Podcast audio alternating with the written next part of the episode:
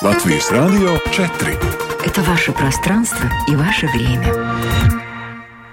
На календаре 29 июня в Латвии 13 часов. Вашему вниманию информационная программа сегодня в 13 на Латвийском радио 4 в студии Екатерина Борзая. Добрый день.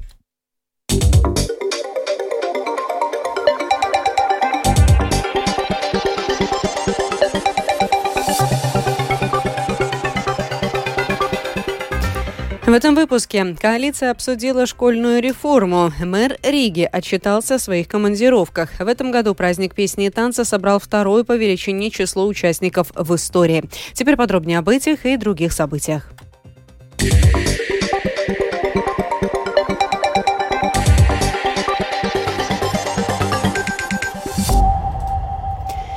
Создание долгосрочной эффективной сети школ – таков план школьной реформы, который в мае озвучила министр образования и науки Анда Чакша. Эта тема была главной во время переговоров о возможном сотрудничестве в коалиции, прошедших вчера. Потенциальные партнеры понимают, что нельзя будет обойтись без дополнительных инвестиций и межотраслевого сотрудничества, заявила Чакша.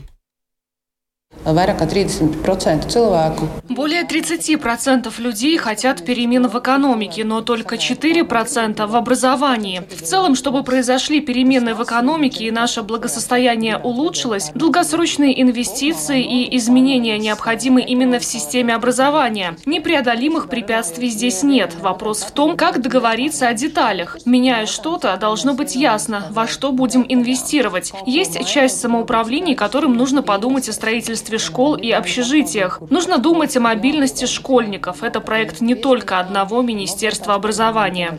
Tikai viens izglītības ministrijas projekts.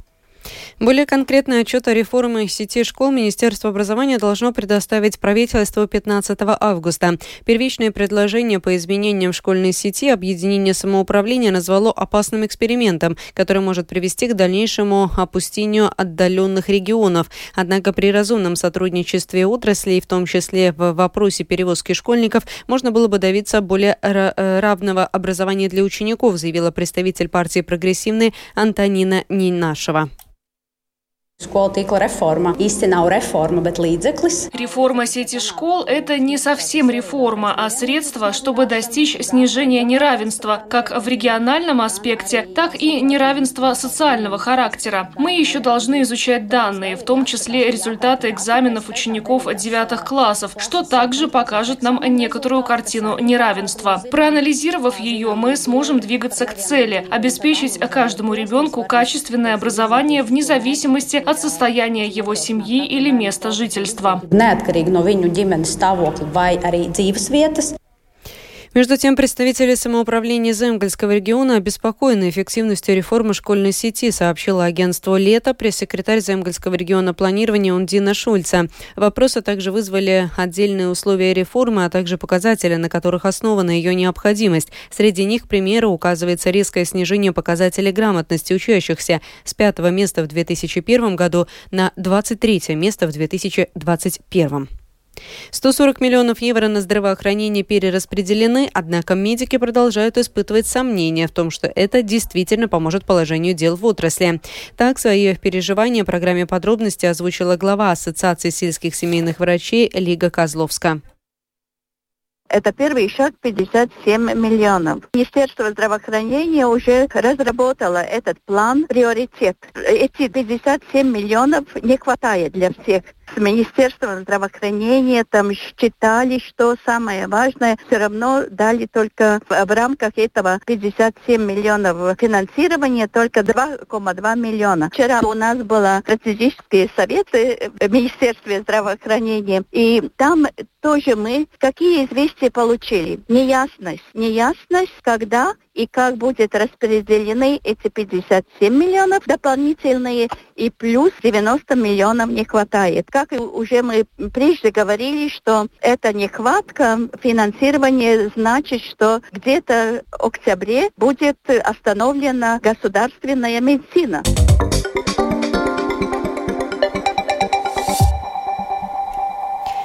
Сегодня мэр Риги Мартин Штакис отчитался о своих командировках за все время работы. В том числе речь шла и о нашумевшем визите в Тампере во время чемпионата мира по хоккею. Среди прочего, в комментарии Латвийскому радио 4 он ответил на вопрос, считает ли он потенциальным конфликтом интересов ситуацию, когда глава города сам подписывает распоряжение о своей командировке.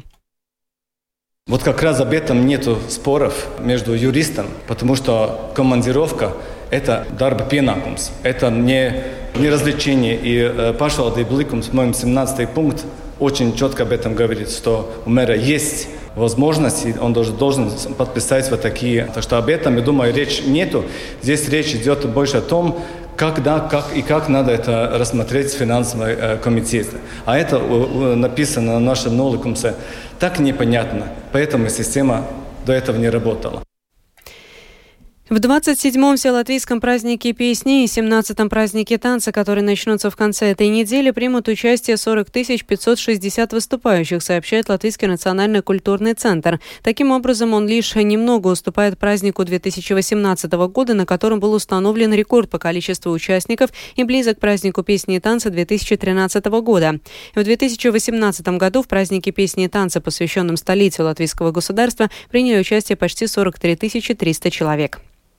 Организаторы праздника песни и танца, между тем, призывают участников и зрителей передвигаться по Риге на велосипедах. В то же время увеличивается число краж велосипедов, рассказывает Скирмента Бальчута. Передвижение на велосипедах сделают праздник песни и танца более дружелюбным окружающей среде, а также избавят участников и зрителей от проблем с парковкой. В Риге будут учреждены семь специальных мест, где можно будет оставить велосипеды, рассказывает руководитель по маркетингу праздника песни и танца Анна Блауа. Tās būs специально ierīkotas территорijas. Это будут специально оборудованные территории в местах проведения мероприятий праздника. Там будут металлические турникеты, к которым можно будет пристегнуть велосипед. Это будут не столбы или какие-то большие сооружения, а такое маленькое металлическое основание, к которому можно прикрепить. Конечно, за велопарковками будут присматривать. Там будет система номерков.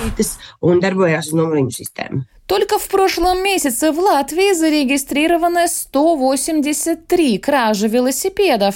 Полиция во время праздника песни и танца будет работать в усиленном режиме, но специальных дежурств у велопарковок не предусмотрено, поясняет представитель государственной полиции Гита Гжибовска. Велопарковки безопасны, но надо понимать, что пристегивать надо надо раму велосипеда, а не только колеса. Даже в том случае, если велосипед оставляют на короткое время или внутри помещений. Его надо пристегнуть качественным замком. Государственная полиция также призывает занести велосипед в регистр Дирекции безопасности дорожного движения, чтобы в случае кражи велосипеда полиция могла вернуть его законному владельцу. Чаще всего украденные велосипеды полиция находит в ломбардах. Владельцев велосипедов выявляют по номеру шасси. Скирма Табачута, Санта Адамсоне, служба новостей Латвийского радио. С завтрашнего дня, 30 июня, стартует программа латвийских фильмов, посвященная празднику песни и танца. О том, какие фильмы и где будут показаны, Домской площади рассказала представитель Национального киноцентра Кристина Матиса. Э, одна программа Начинается завтра, в первый день праздника. Это э, кинотеатр Касунс. Маленький сравнительно кинотеатр. Репертуаре кинотеатра можно искать под названием «Латвия с фильму программа». В этой программе 10 фильмов, 6 игровых фильмов и три документальных, и один анимационный фильм полнометражный. Это, э, можно сказать, самый популярный фильм анимации Латвии в последнее время. Он популярен не только в Латвии, но и в мире.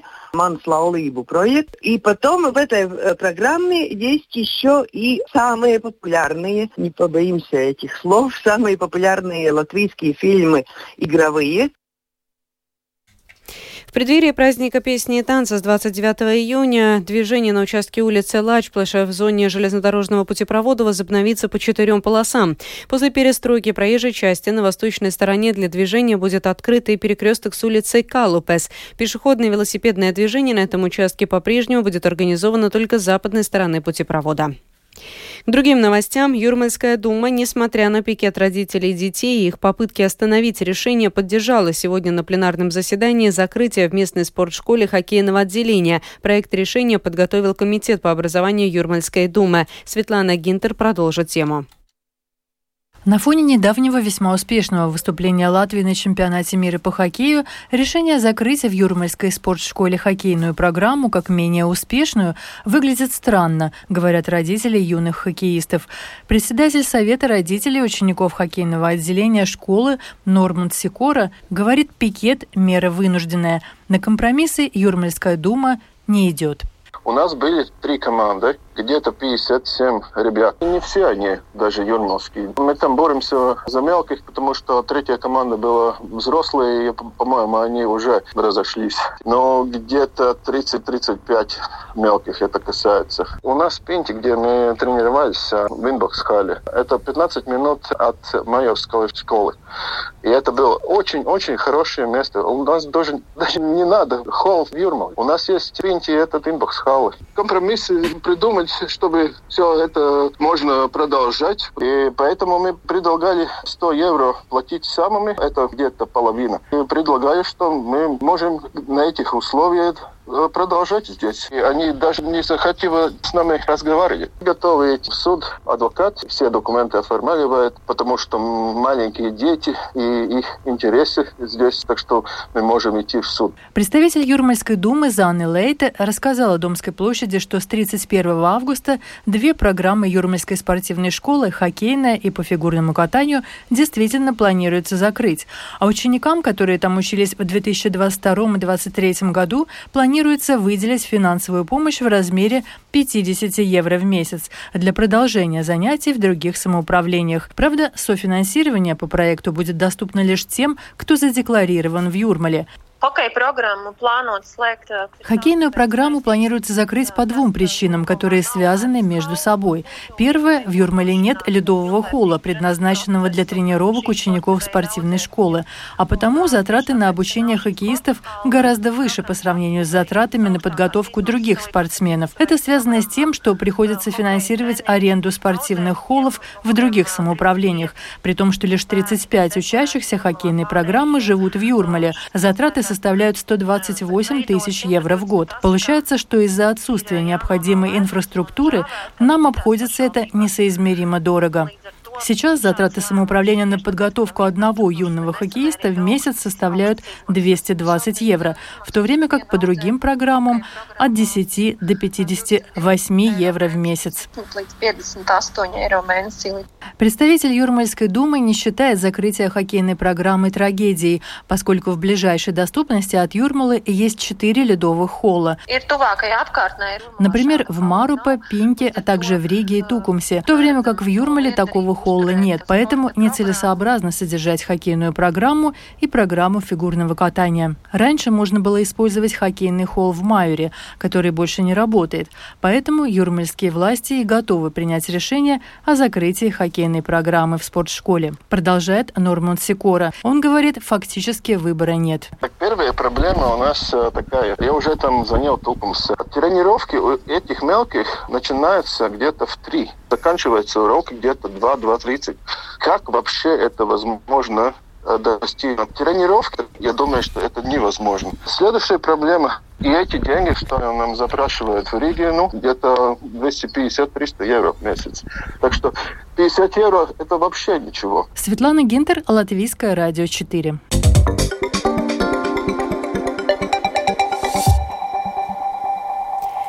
Сегодня в Брюсселе стартует двухдневная встреча глав стран-участниц Европейского Союза и их правительств. Главным вопросом повестки дня саммита является Украина. Лидеры будут говорить о дальнейшей поддержке Украины, ровно как и о возможности использования замороженных российских активов для восстановления страны. Перед заседанием Европейского Совета лидеры ЕС должны встретиться с генсеком НАТО Йенсом Столтенбергом, чтобы обсудить вызовы европейской безопасности, уделив особое внимание сотрудничеству ЕС с НАТО, продолжит Рустам Шукуров. Неудавшаяся попытка военного мятежа в России, устроенного основателем ЧВК «Вагнер» Евгением Пригожиным, и последствия этого бунта для России на фоне войны в Украине также будет одной из тем обсуждений на встрече. Об этом, как сообщает «Европейская правда», накануне заседания в Брюсселе на условиях анонимности поведал журналистам европейский чиновник, занимающий высокий пост. По его словам, лидеры обсудят недавние события, равно как и обменяются имеющимися у них данными разведок. Он не стал озвучивать какие-либо выводы по поводу событий в России, отметив, что именно это и предстоит сделать на заседании Евросовета. Председатель саммита Шарль Мишель лишь вскользь коснулся темы ЧВК Вагнера в своем приглашении на саммит. Однако развитию дискуссии явно будет способствовать генеральный секретарь НАТО Йенс Столтенберг, участвующий во встрече. Накануне во время встречи с президентом Франции Эммануэлем Макроном в Париже генсек НАТО заявил о том, что Альянс готов принимать решения для защиты безопасности в более опасном мире. Uh, это внутреннее дело России, однако в то же время это демонстрирует, что незаконная война президента Путина против Украины является большой стратегической ошибкой. Война углубила расколы и создала новую напряженность в самой России. Помимо обсуждения вопросов угроз безопасности со стороны России, главами государств ЕС и руководителями Евросоюза также запланировано проведение стратегических дебатов по вопросу отношений с Китаем. Они также подготовят следующий саммит ЕС и сообщества стран Латинской Америки и Карибского бассейна, который пройдет 17 и 18 июля в Брюсселе. Среди других вопросов внешней политики, которые заслуживают обсуждения на саммите ЕС, Шарль Мишель назвал отношения с партнерами в южном соседстве и развитие событий на Западных Балканах. Рустам Шукуров, служба новостей Латвийского радио. О погоде в завершении. Предстоящей ночью будет частичная облачность. В первой половине ночи местами на востоке кратковременный дождь, возможно проливные дожди. В отдельных районах образуется туман. Ветер будет слабым, во время грозы порывистым. Ночью ожидается плюс 12, плюс 16 градусов. Днем будет переменная облачность.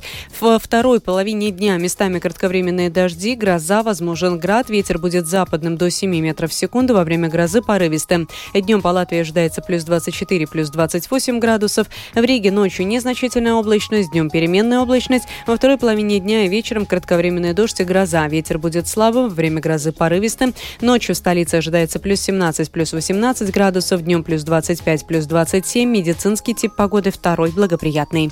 Это была программа сегодня в 13-29 июня. Продюсер ведущая выпуска Екатерина Борзая.